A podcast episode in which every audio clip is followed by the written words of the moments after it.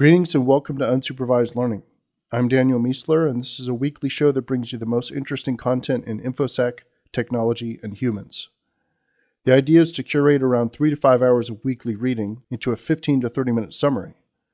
The goal is to have you caught up on current events, tell you about the best content from around the web, and hopefully give you something to think about as well.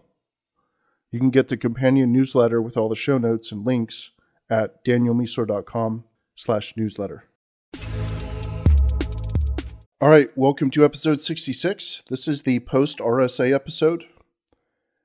I did a recap of what happened at RSA, uh, at least from my perspective, and uh, I'm going to start off with that for the InfoSec news.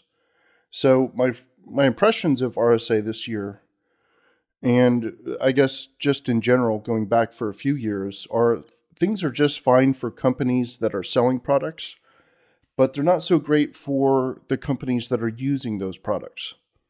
So we keep underemphasizing fundamentals, we keep getting hacked.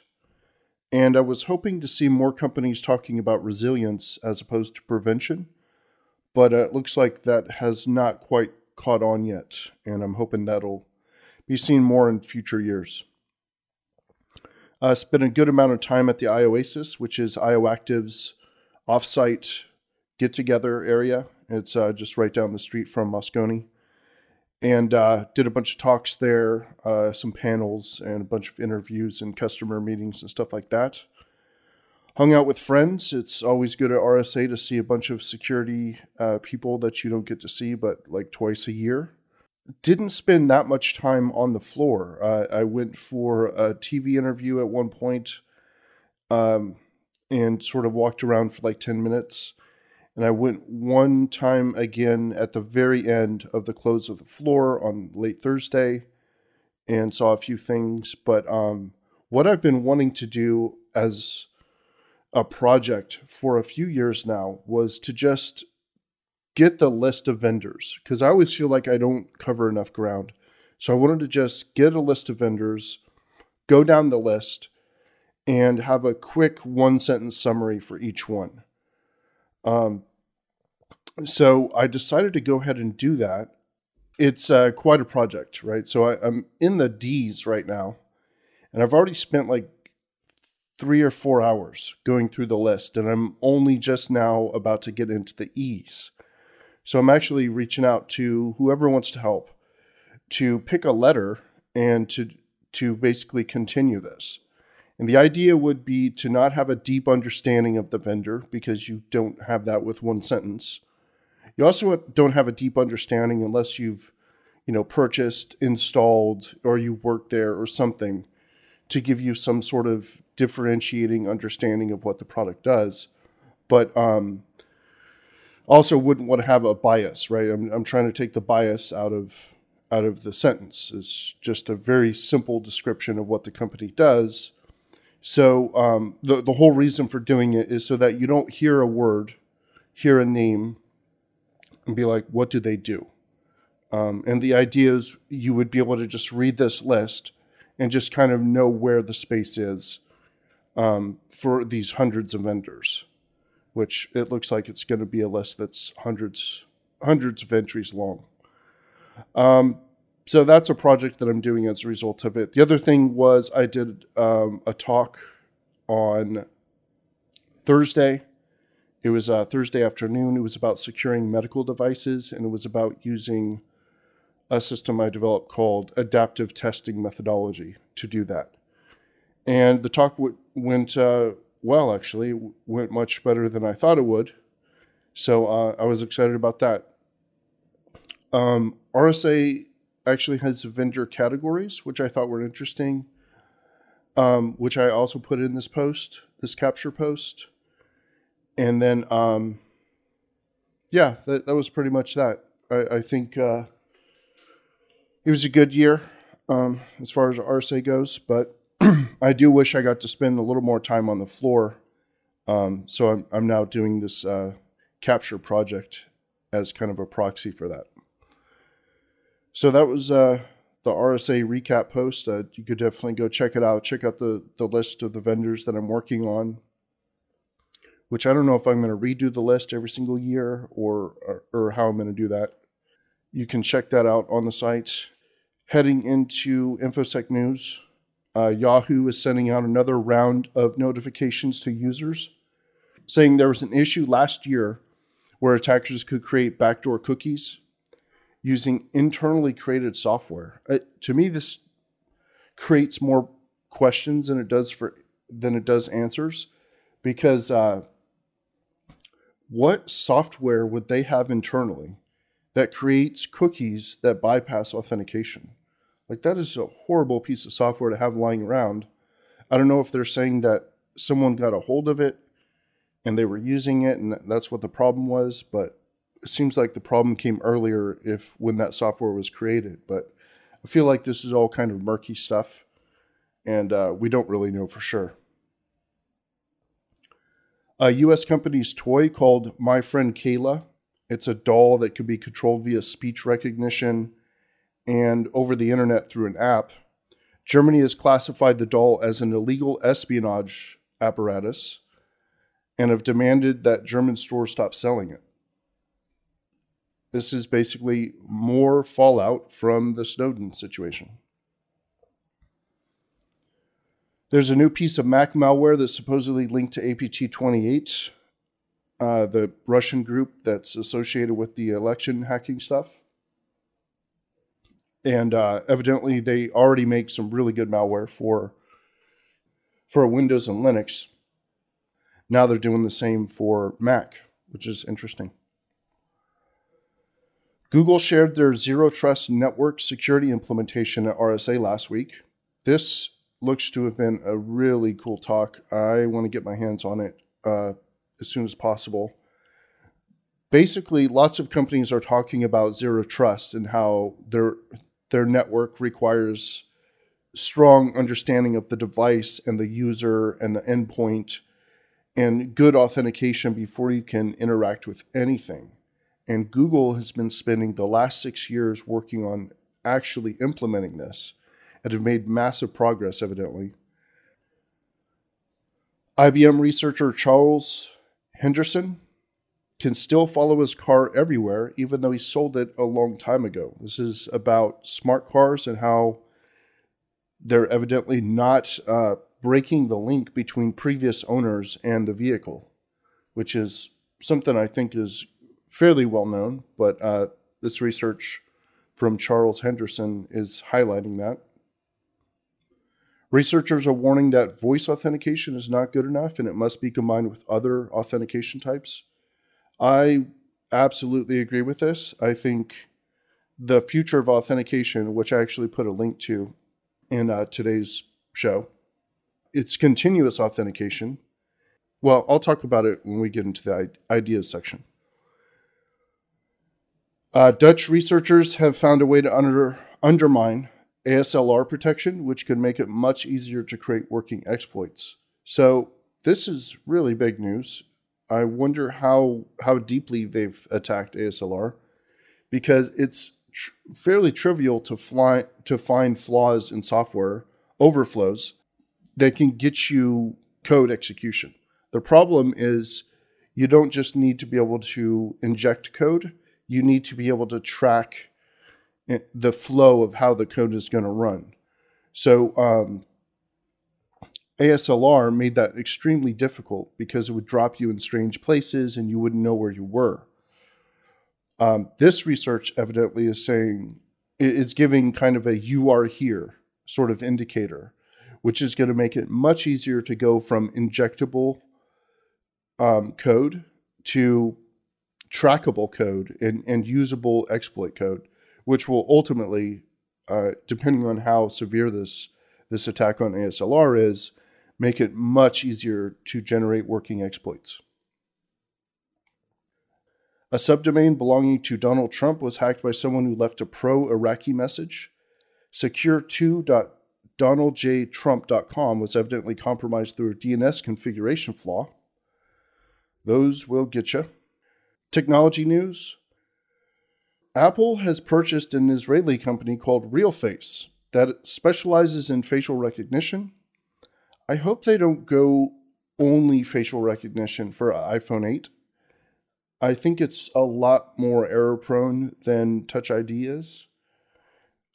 Uh, it's just, um, I mean, there's some research out of MIT recently where you could just like barely put some things on your face, like wear a little mask, wear some glasses, and trick these systems into um, thinking you were someone else or into thinking, well, yeah, thinking you're someone else. Like you, you could actually emulate um, celebrities and do all kinds of stuff.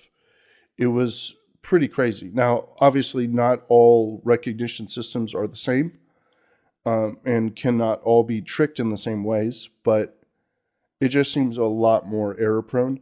Not only that, but you have lighting issues. Like, how are you going to do that in the dark?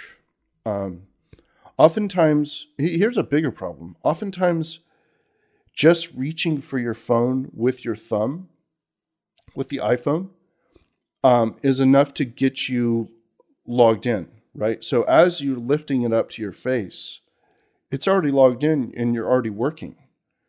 Um, you know, you could reach and not even look at the phone and log into it and touch it and because you want that to happen right? In this case you must lift it to your face. And again I, I don't know if this is true or not but i'm just saying if they were to go full steam towards this as a replacement for touch id um, I, I, think it would be an issue. I, I think it, there should be a hybrid there. We should start adding additional factors um, i don't think voices or, or facial recognition is going to stand on its own Google Fiber is shrinking massively because it's preparing for the new connectivity deployments that are based on mostly wireless. Basically, the wired piece is getting skipped. As you start moving into like 5G, um, the speeds are so incredible and it's so much cheaper to deploy wireless than it is to deploy fiber and dig up the ground and all these sorts of things that uh, they're basically abandoning Google Fiber project. Not 100%, but largely. Uh, the cost of manufacturing carbon fiber has fallen massively, and the price to consumers is about to follow. Interesting. I like carbon fiber for no other reason than I'm a nerd. All right, human news. Robots will soon do your taxes these jobs are basically gone. Uh, Bill Gates is quite worried about bioterror, and he's uh, out on a speaking circuit about that. Uh, some researchers are saying we don't understand consciousness and we don't understand quantum physics. And they're starting to say maybe that's more than just a coincidence. And what are the similarities between these two things? That's a really interesting uh, piece, really interesting article. 26% of American adults have not read a book in the past year. I think the problem is way worse than that. Um, I think that's like the amount that admitted to it. I think the situation is more likely to be 50 to 75% have never read a book after high school. That's my guess. But uh, I don't know. I'm definitely not uh, Pew in, in, terms of uh, measuring these things, but it's all it's all about what questions you're asking. Maybe they didn't ask the most depressing one, which was how many books you've read since graduating high school. The extreme nerdiness of hand drawn infographics. All right, ideas. IoT securities train analogy. Yeah, so this one is uh, thought I had during RSA. I was doing a bunch of panels, and uh, you know they like analogies. They like short little quips about whatever. So um, I have an analogy I like to use for IoT security. It's basically a giant train that seats billions of people that's currently boarding. The people getting on basically read the marketing and they're super excited IoT is evidently like Disneyland, but way better. The conductor's the free market. and there's nothing stopping him from leaving the station as fast as possible. All of us in security are shouting and waving our hands frantically from the station. We saw the conductor build the train as fast as possible using random parts from who knows where. And we're telling people not to get on so quickly, to think about it, to reread the brochure. We're telling the conductor he's got major issues with the train and that he should not leave without having them addressed, but nobody is listening. And our punishment like a horrified time traveler with no ability to interact with the past, is that we're about to watch this train crash frame by frame in slow motion for the next 30 years. We saw the train get built, we saw the people get on, we saw it crash, but there was nothing we could do to stop it. And the pain was magnified exponentially by the fact that we knew what could have been done to prevent the tragedy. And it's just like the internet. Imagine you go back to like 1995, you start streaming it to everyone about the dangers of using unauthenticated UDP for core infrastructure. Nobody would listen. They would ignore you because functionality is the priority and true understanding of risk only comes from hardship. The internet would get built mostly the same as it was because suffering is part of the necessary cycle. And here we are with lots of scratches and bruises, but we're kind of okay. So it's going to be this exact same with IoT security, but this time the scale is far greater, as in trillions of connected devices, so the impact will be greater as well. So the summary I had there was what we could say for sure one, the train is not safe. Two, the train is leaving and there's nothing we could do to stop it. Three, the train will crash and our punishment will be to watch it crash in slow motion when we knew we could have done something to prevent it. And number four, finally, it will be okay. So let's do our best to view the future with the wise lens of the inevitable in hindsight. So that was that one. Violence and terror are not the same. This is uh, an essay I did. Uh, there are a lot of people complaining that things are things are terrorism when they're uh, not, in my opinion. I think that the main distinction between violence and terror is that terror is part of a known widespread campaign. And the person doing the terror is attributing what they're doing to this thing that is known. If they're doing so in an independent way, their cause is not linked to a campaign, it's not linked to a message that is known. I mean, if they have their own private message and only two or three people know about it, that also doesn't count. I think it needs to be a well orchestrated campaign, like the IRA. Everyone knew the IRA was attacking, you know, British interests. Um, and when people did something, it was obviously because they were a part of that campaign. That to me is clearly terror. Um, a lot of the Islamic terror stuff that's going on, it's very clear. They're attributing, I'm doing this for ISIS, right? I'm doing this for so and so. And uh, that's very clear as well. And I think a lot of the other stuff that's going on, a lot of the school violence, a lot of like loners doing crazy, horrific stuff, doesn't mean violence isn't bad. It could often do as much or more damage. But I think we should reserve the word terror to campaigns. And that, that's what that essay is about. My article from 2015 on the future of authentication. This one is about basically authentication becoming number one, continuous, number two, multi factor. So you're constantly um, your con this one I actually added later. I, I haven't updated the post because I want to leave it as it was. This was written back in 2015, but I did a later one that talks about you're basically going to have lots of factors of authentication, and uh, actually th- this was in the authentication chapter of the book is is where I wrote the later version, but um, basically you have lots of different factors. You have voice, you have like the way you walk, you have uh, you know, facial or body recognition or whatever. Uh, you have fingerprints. You have all these different ways you can authenticate, and it's actually doing lots of them. Heartbeats, um, whatever, H- how you smell. I have no idea, but lots of different factors. They're all being combined, and at every moment you have an auth score, which says the strength of the link between you and your device, right? Because this is the key piece here.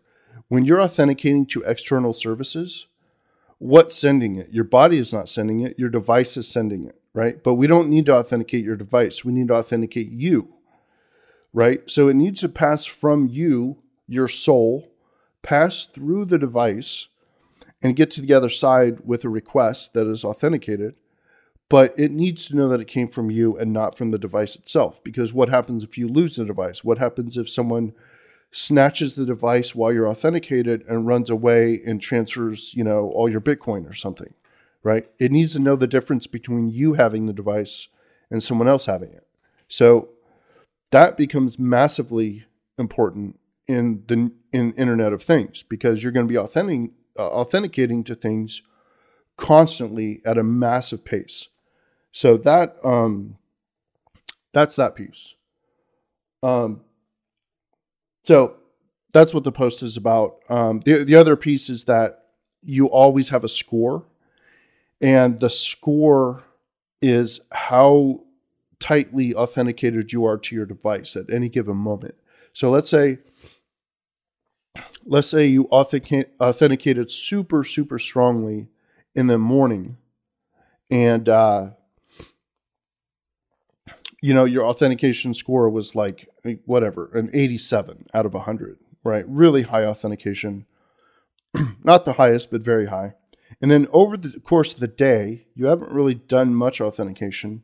You haven't done anything strong. You haven't done fingerprint. You haven't done anything like that.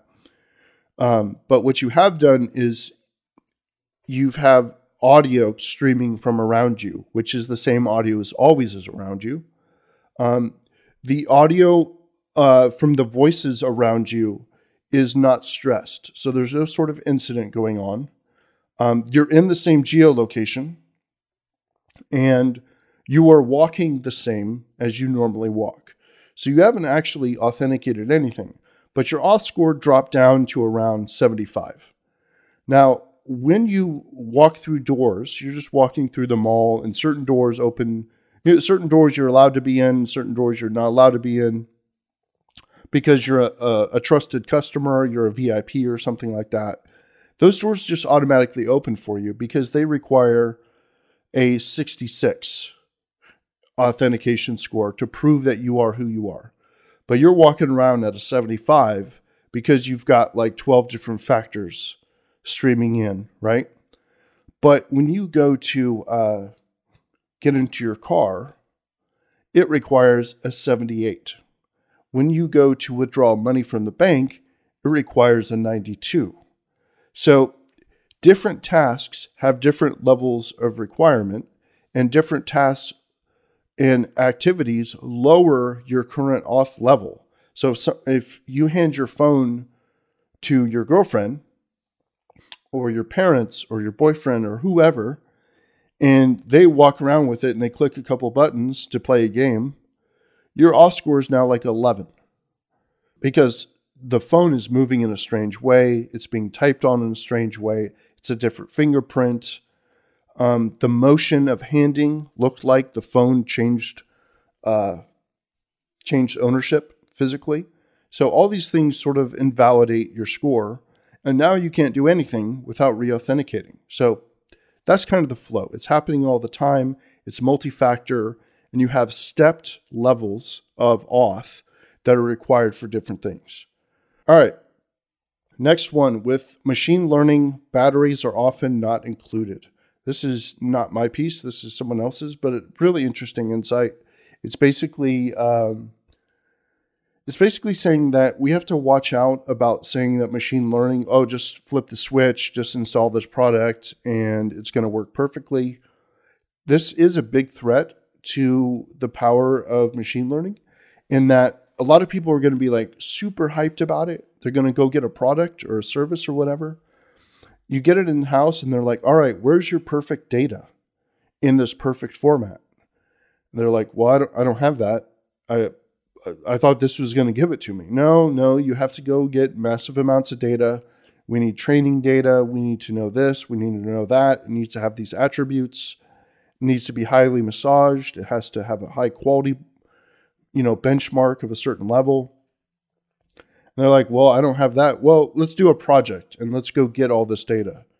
Now they're now they're pissed off because they bought this product that was supposedly magic, but it turns out it requires amazing input to be super valuable.